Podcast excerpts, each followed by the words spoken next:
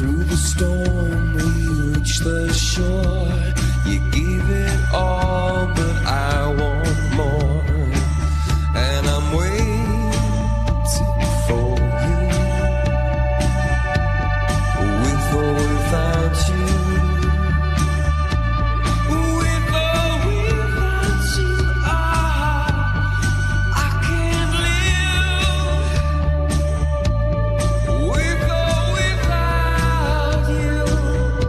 John Gormley. Good to have you here. A bit of a gray day around much of the province, though as the sky begins to open up and the sun tries to make a valiant uh, effort at getting out. Remember, gray days if you're driving. This is a Saskatchewan fall winter deal. Click on those lights so everybody can see your tail lights as well. Well, I'm glad you're here this morning. Gosh, we've got a lot of stuff on the go. Uh, if you're like me, you were interested to hear uh, the story of Jeff Wilkinson, uh, a cardiologist in Moose Jaw, uh, the South Saskatchewan Heart Clinic, recently making news when the decision a month ago on October the 1st to opt out of the publicly funded Sask Health Medicare system. Now, if you're of a certain age, mine, you will remember that there's nothing that prevents anyone, assuming they're a physician, they're fully licensed to practice, from practicing medicine on a completely private basis. You don't bill the government. The government has no involvement in the payment. That physician offers services to you that you pay for. Where it's gotten sticky over the years, and this goes all the way back into the 80s, even the 70s before that, is when physicians bill the government like every physician does, but then they also want to have a private component. So I heard a young person say when we were chatting about Jeff Wilkinson, like, can you do that? Can you actually run a clinic privately? So I thought it would be great to meet Jeff this morning to find out what led to this. Clearly something was underlying the decision and what the challenges are, what the opportunities are to opt out of publicly funded healthcare. We find Dr. Wilkinson in Moose Jaw this morning. Uh, Jeff, thanks so much for taking our call. John, thanks for the invite. It's nice to be here with you today. So, what led to the decision? So, John, our clinic has been operating in Moose Jaw since 2018, and we are just a little clinic. Um, I'm a small, unimportant doctor in Moose Jaw, but we run a little cardiology clinic that has always catered to the local people of Moose Jaw and to Southerners. We love seeing our rural patients. And for the last five years, our clinic has come under uh, quite a bit of pressure, specifically financial pressure, to uh, to get by.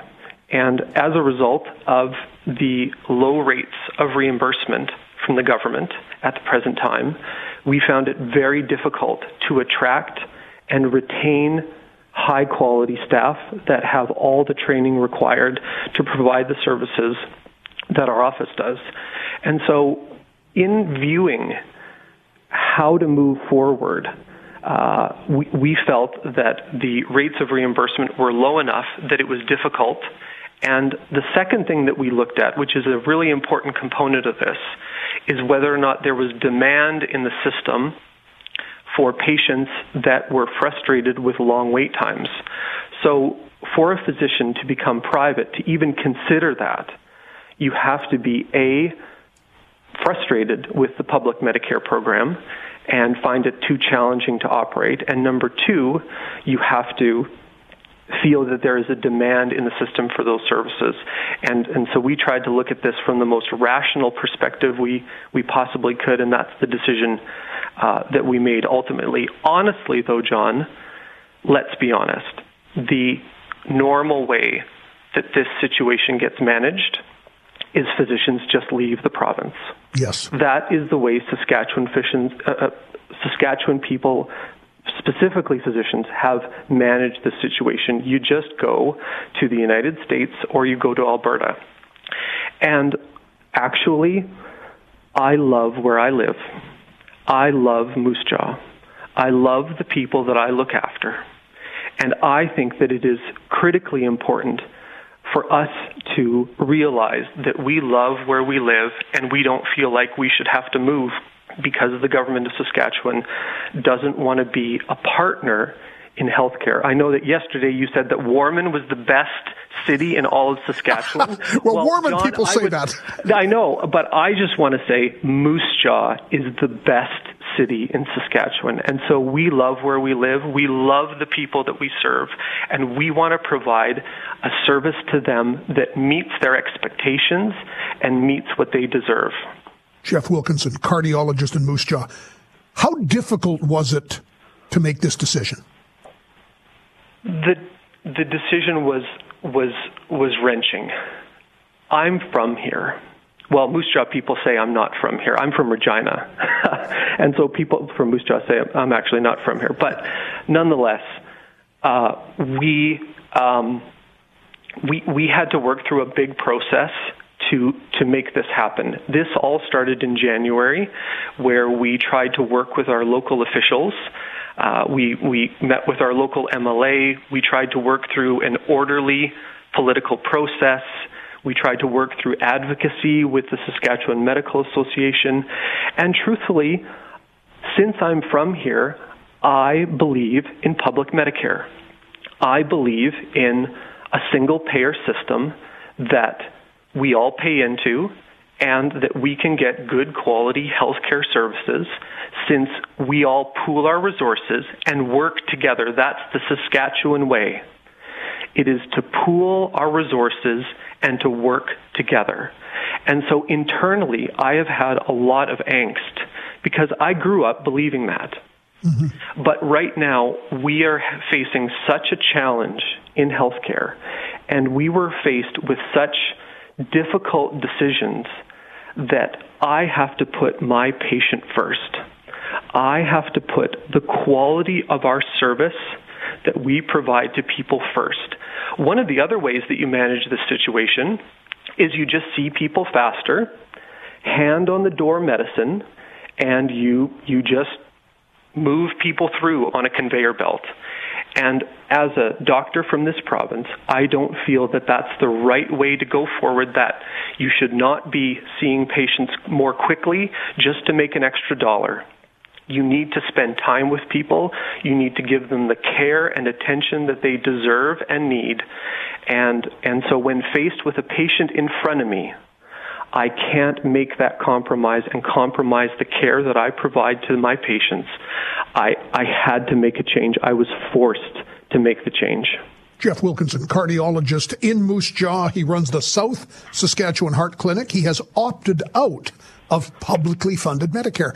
Okay, so the question everybody just wants to know can you make a business go of it? Never mind, and you've articulated very well the patient care imperative.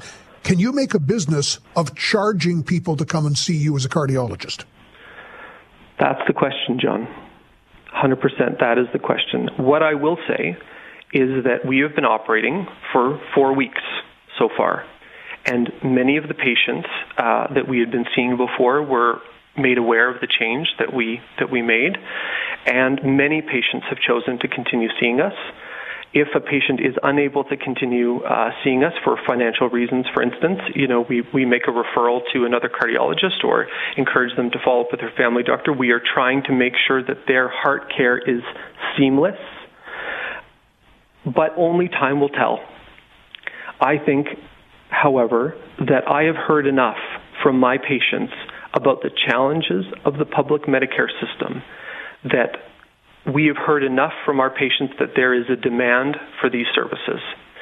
And perhaps we as a group from this province need to recognize that maybe we need to have third party health insurance because the public Medicare system may not be able to meet 100% of the needs that we have. And we might need to get to the place where we all consider especially working people, holding additional third party health insurance, which is common in every other liberal democracy in Europe. It's very common in Britain. It's common in, in, uh, in the European Union. It's common to hold a little extra health insurance. You know, I was just reading the story of a poor lady who had her breast biopsy delayed by weeks. Yeah. And what a heart wrenching story. I I cannot express just how how deeply sad and how anxious that that that lady must be. And for us to meet the needs of the health of the province, I, I, I think that there might be a little bit of room for private health care, but I do want to say that I want to be in the public Medicare program. I want the public Medicare program to be excellent. I want the public Medicare program to be the program that that's all we need. But right now, that is not the case. It has been very challenging, even in critical situations with heart care, with cancer care, that patients are unable to get the appointments that they need. And, and I think that that's the tipping point where, where we made that decision. And I think some patients are at the point where they just need to get something done. And our clinic models ourselves uh, or likes to try to model ourselves after the Mayo Clinic. You can be seen in our office within a week or two. Patients can get their tests done on the same day. They can get their results immediately. And so we think that that price value relationship, a visit in our office, we're charging $350, which to put it in other terms is two weeks of smokes. If you smoke a pack a day, you know, we are not, we are not out to um, to hurt people financially. We are just an outlet valve. We are a pressure release valve to the public system. And we think that that's valuable. But in response to your question, only time will tell. The proof is in the pudding. Jeff Wilkinson, cardiologist in southern Saskatchewan. His clinic is called the South Saskatchewan Heart Clinic. Uh, he's a cardiologist in Moose Jaw. Well, this has been a great chat this morning, Jeff. I want to thank you so much for this. And before I let you go, just to give a sense, um, ECGs or electrocardiograms. Yes. Um, that's a pretty standard test, I think. Uh, Bread and butter. What's the contrast? What were you getting from the Saskatchewan government for an ECG versus Alberta? Yeah, so the difference between our rates right now in Saskatchewan and Alberta are different for common cardiology procedures by 20 to 40 percent. An electrocardiogram in Saskatchewan is paid at $18.90. In Alberta, it is paid $34.33. Wow. In Manitoba, it is paid at $24.75. Our rates, like I said, are 50% lower, which means the government would have to literally double some of the rates to be even competitive with Alberta. And we know that we need to have competitive rates to attract physicians to this province. In business, we all know you have to be competitive. And right now, unfortunately, the Saskatchewan government is not competitive.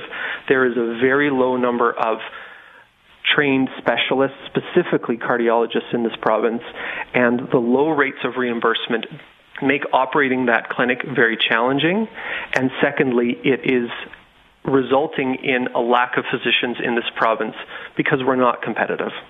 You put it well. So, so if I went to your clinic, would the ECG be part of the 350 consult, or what would I, I pay separately, privately for an ECG now? Oh, that's a good question. A consultation is $350, which includes their ECG. Oh, okay. So, so we, that's we include it all together. Okay, so that's rolled into. Yeah, that's right. Uh, Jeff, this has been great. Um, all the best on this, and I love your, your your rationale. I'm I'm like you. I mean, let's always default to a single payer system that we Yes. all contribute to, but it makes everything work better when you know there can be some degree of self insurance. And I I've never understood this. We have to do it only one way when every other country in the OECD has a blend. Yes. So you argue it compellingly, and uh, thanks so much for sharing your time this morning. John, thank you for having me on.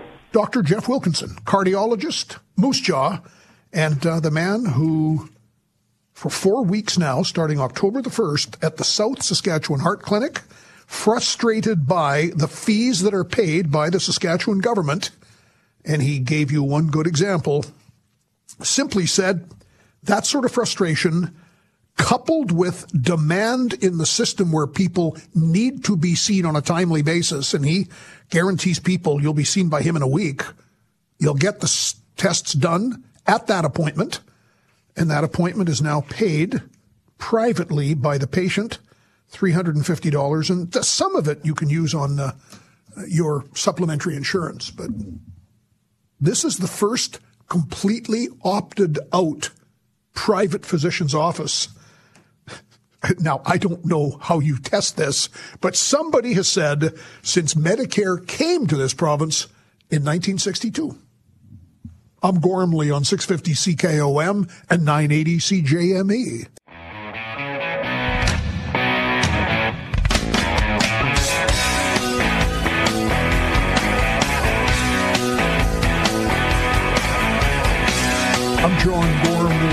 Good to have you here. Uh, that was nice uh, meeting the cardiologist Jeff Wilkinson. And now I've got all the Warman people saying, let me just clarify, Warman is the best city in the world. Okay. Crescent Park in Moose Jaw, though, I've told you about, is one of my very favorite places in Saskatchewan. You've never been to Crescent Park?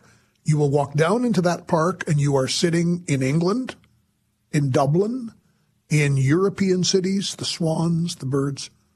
I love Crescent Park. So Jeff Wilkinson uh, certainly rates well with you. Tim in Swift Current, thank you for the cardiologist and the discussion on private care.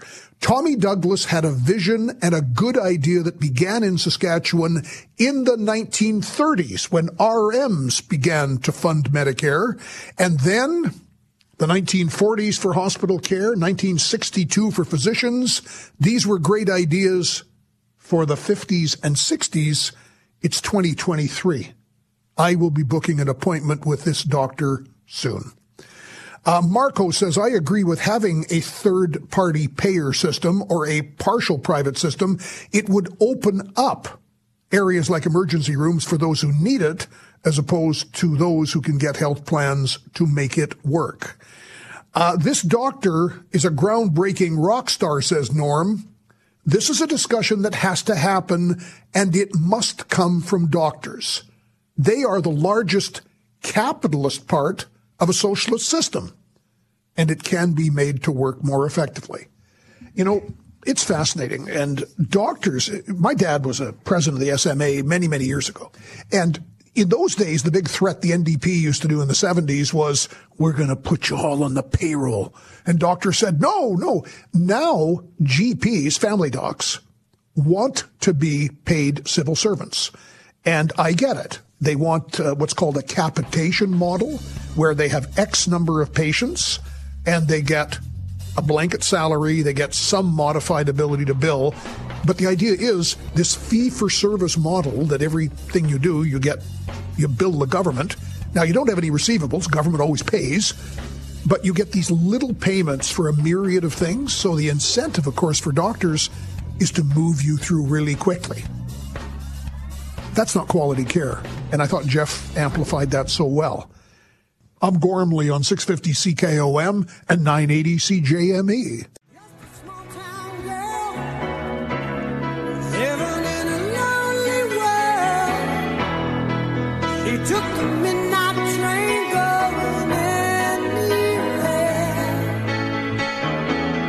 I'm John Gormley. It was said years ago, many, many years ago, and it offends politicians and it really should offend butchers, that watching public policy get made in committees in backgrounds is like watching a sausage get made. You grind up a whole bunch of things and you put them in a tube and then you go, oh, there's a sausage.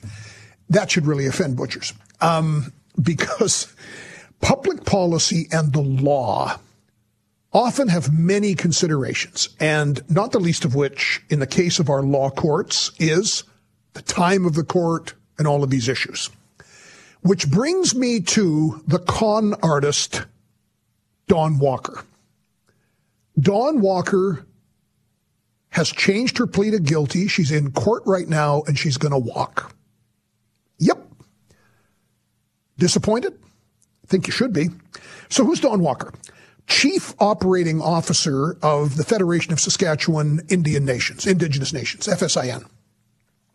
You remember she's suing, along with the FSIN itself, a woman who they hired to do the FSIN vote count. The woman found irregularities and said people are cheating. So for this, Dawn Walker and the FSIN sue the woman? Uh, now, the court, uh, the judge found Dawn Walker's affidavit evidence, um, shall we say, lacking. He really said her evidence didn't have much weight or much authority. So that's kind of the Dawn Walker you knew before. Summer of 2022, Dawn Walker disappears and it's a riverbank scene, her abandoned truck, a broken fishing rod, clothes on the, the shore, and it looks like she and her little boy have been swept away in the South Saskatchewan River.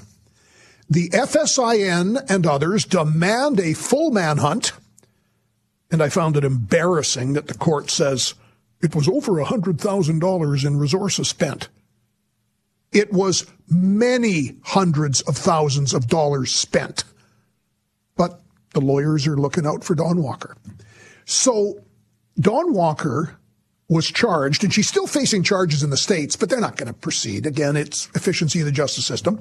So she has pled guilty this morning, changing her not guilty plea to abduction in contravention of a custody or parenting order, because child abduction was part of this, because she and a child involved were found not in the river as victims, but 12 days later in Oregon City, in Oregon. She had an elaborate ruse where she was transferring tens of thousands out of bank accounts she controlled and had fake documents. It was pathetic. So she pleads guilty this morning to abduction in contravention of a custody or parenting order, forgery, uttering a forged passport, in other words, using a passport that had been forged, and using trafficking and possessing a forged document. So she pled guilty to all of those charges in court this morning. Now, when you have one of Canada's best defense counsel, Marie Henein, going to bat with for you, um, you know Marie Henein was able to negotiate something with the Crown. So Walker changes her plea, pleads guilty. The Crown is recommending a 12 month conditional sentence to be served in the community. Oh, jumping Jehoshaphat. There were aggravating factors, though. Months of planning by Walker, staging an apparent abduction or death scene. The whole case cost over $100,000 of public resources. Those are clearly aggravating, but I would put the helicopter searches, the drone searches, the squadrons of officers at a little more than 100 large. This was despicable. Now, so there's aggravating and mitigating. The aggravating factors, this is funny. She pled guilty and she's remorseful.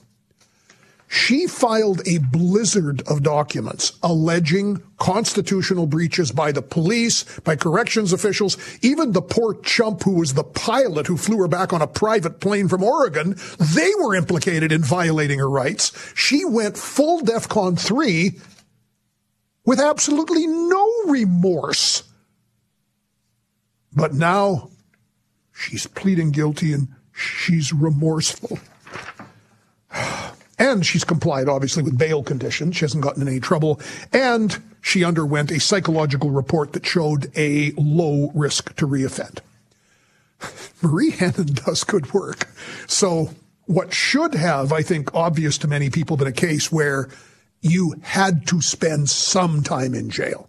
You just can't be that conniving and corrupt and deliberate and willful. Nope. 12 months to be served at home in the community. Life goes on. Plus 18 months probation. Um, now, she did, after she was detained, also in this really remorseful, I say sarcastically, went on this big tear that she was the victim of domestic abuse and she had to flee to save her. And certainly her ex, who I wish I could tell you more about her ex. I mean, you want to talk about a man who has been through hell. Um, her ex and others have said that too was faked this whole idea that she had no, because remember she kept trying to take jobs in Ottawa and, you know, move her child and the, the dad kept saying, hey, no, um, you know, we're going to raise the child in the same city. So Dawn Walker gets a 12 month conditional sentence, and you could call that walking away.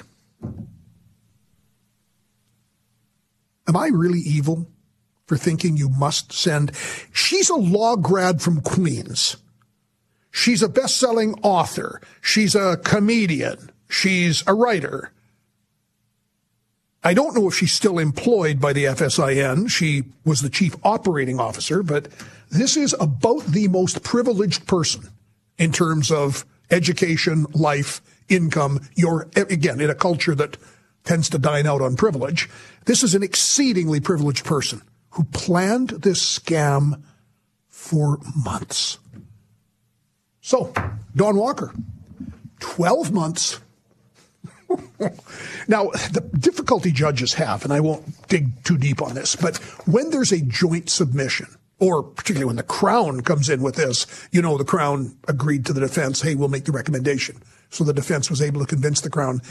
It's a pretty rare situation, uh, and only in cases where a judge believes it would be detrimental to the administration of justice to override that. But when the Crown and the defense come in jointly, it, it con, it's important to say judges aren't bound, their hands aren't tied, but let's put it this way they are clearly, in most cases, going to do that. So that's what we know. I'm looking at the texts. A number of you have some opinions on this. You all tend to comport with mine. You might be, somebody might say, though, that this poor woman uh, was a victim indeed. But uh, a lot of you are saying, oh, here's a good point, too. John, you've talked about the planning, you've talked about the cost. What about the safety risk to firefighters who had dive teams? They were in boats on the river. Every time they go out, there's a risk to their life and safety. That means nothing. And I think the point is well taken. No judge, because the defense never would have suggested this, and the Crown lives in a world where everything's looked after by the government. How about pay restitution? How about compensate the Saskatoon Police Service, the RCMP, Search and Rescue, the fire department, the helicopter companies, and they get to give you, Dawn Walker, an invoice. And then once you've paid that as a condition of your probation, so you get a year, stay at home, go to work every day, do whatever it is you do, plus probation. What did I say the probation was? 18 months? Yeah, okay, so 12 plus 18. So you got two and a half years to come up with the money. And she's paid in the six digits anyway and all those sorts of things. So that might be really cool. But would a judge do that? Would the Crown suggest that? Doesn't appear to be the case. I'm Gormley. This is 650 CKOM and 980 CJME.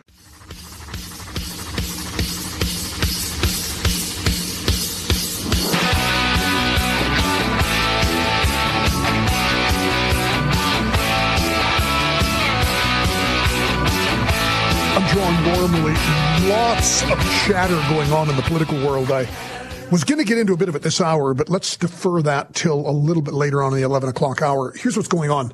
Mark Carney has virtually made it official. He is in the hunt to succeed Justin Trudeau as the Liberal leader. Uh, he spoke this week. Uh, he is the United Nations Climate and Finance Advisor. Uh, he, of course, was the uh, governor of both the Bank of Canada and the Bank of England. very blue chip in terms of the finance world. Very left wing on uh, universal basic income, carbon taxes, all of these sorts of things. But Carney has not ruled out a run for the Liberal leadership. So that's really the tell. And so, of course, you've got an interesting situation. I'll get into this too. A former senior conservative cabinet minister, Joe Oliver, one time minister of finance in the Harper years, saying Trudeau must go. Well, big deal. He's a conservative. Percy Downe, senator from PEI, appointed by the Liberals, former chief of staff to Jean Chrétien, lifetime Liberal Percy Downe, writes a piece on how Trudeau must go. So it has become really interesting. And then, of course, all of the seat stuff Uh, now, remember I was telling you, I was shocked yesterday that Leger was seeing conservative support at 40%. That's huge majority government. Um, the latest aggregator from 338 Canada crunches all the polls. They've got the conservatives at 41%. The liberals back between 26 and 28. So lots of talk in politics. Do you ever, and this is not a great way to judge it, because you should really, before you judge people, go a little bit further. But sometimes you just need a news story. And you think, I rather like that person. Emilia Clarke, who we all knew from Game of Thrones, and if you're of a certain age, you'd know her from uh, a number of different shows, uh, Me Before You, movies, TV series. Emilia Clarke's only 37 years old very entertaining, a very good actress, tells the UK edition of Harper's Bazaar that back in 2011 and 2013, she was very young, she was just in her early mid 20s, she had two brain aneurysms and underwent very serious neurological surgery. And after her second hemorrhagic incident, she said, I feared the people I worked with would find me unreliable because, quote, half my brain is gone. If I'm being brutally honest, the whole thing made me feel very ashamed, like I was broken, and producers might think I'm unreliable. If you look at my brain scans, there are many black parts, the dead parts. How could I trust my experience? How could I trust that what was happening to me was real? That plagued me for a long time. It's taken me a decade to understand where I am now, my identity, and who I am as a result of my experiences. And here's the keeper. If I hadn't had a brain hemorrhage, I might have turned into a right old dickhead, thinking I was the bee's knees living in Hollywood. I'm so much more aware of what's happening in the moment that it's happening. I don't worry about failure. I thrive on failure. If something goes wrong, I always think you can fix it. When it goes wrong, it hurts. It's scary. But then you can do something. I think I rather like Emilia Clarke. Um, that, that was an aspect of her career and her character. Like I just never knew. I don't follow. I mean, other than the Queen of the Dragons on uh, Game of Thrones every week, um, knew very little about her. What a courageous, remarkable young woman to have bounced back from those two things and have that view. And so British. Let me just quote that again. Sounds like Sarah Mills. I might have turned into a right old dickhead thinking I was the bee's knees. you don't get any more British than that. Now, other people you think on a single story I don't think I'm too fussy about this person. Now, Robert De Niro, for a long time on politics, is just loopy. I mean, not quite as crazy left wing out there as Sean Penn, but you can see Sean Penn from where Bob De Niro is. And what is so crazy is every time there's a political discussion, Robert De Niro thinks he's a good fella, thinks he's a made man. Why, I ought to take you and, uh, and he starts talking like he's a mafioso guy. And you think, Bob, you're an actor. Well, uh, but it's weird because you're able to put that aside because De Niro, in my humble opinion, is such a gifted actor. Well, there is a lawsuit going on in New York, and he had a meltdown in the courtroom this week. His former executive assistant, and he also appointed her the vice president of his holding company. Um, her name is Graham Chase Robinson. She's known as Chase. She was basically De Niro's personal assistant from 08 until 2019. And she's only 41 years old now, and he's 80.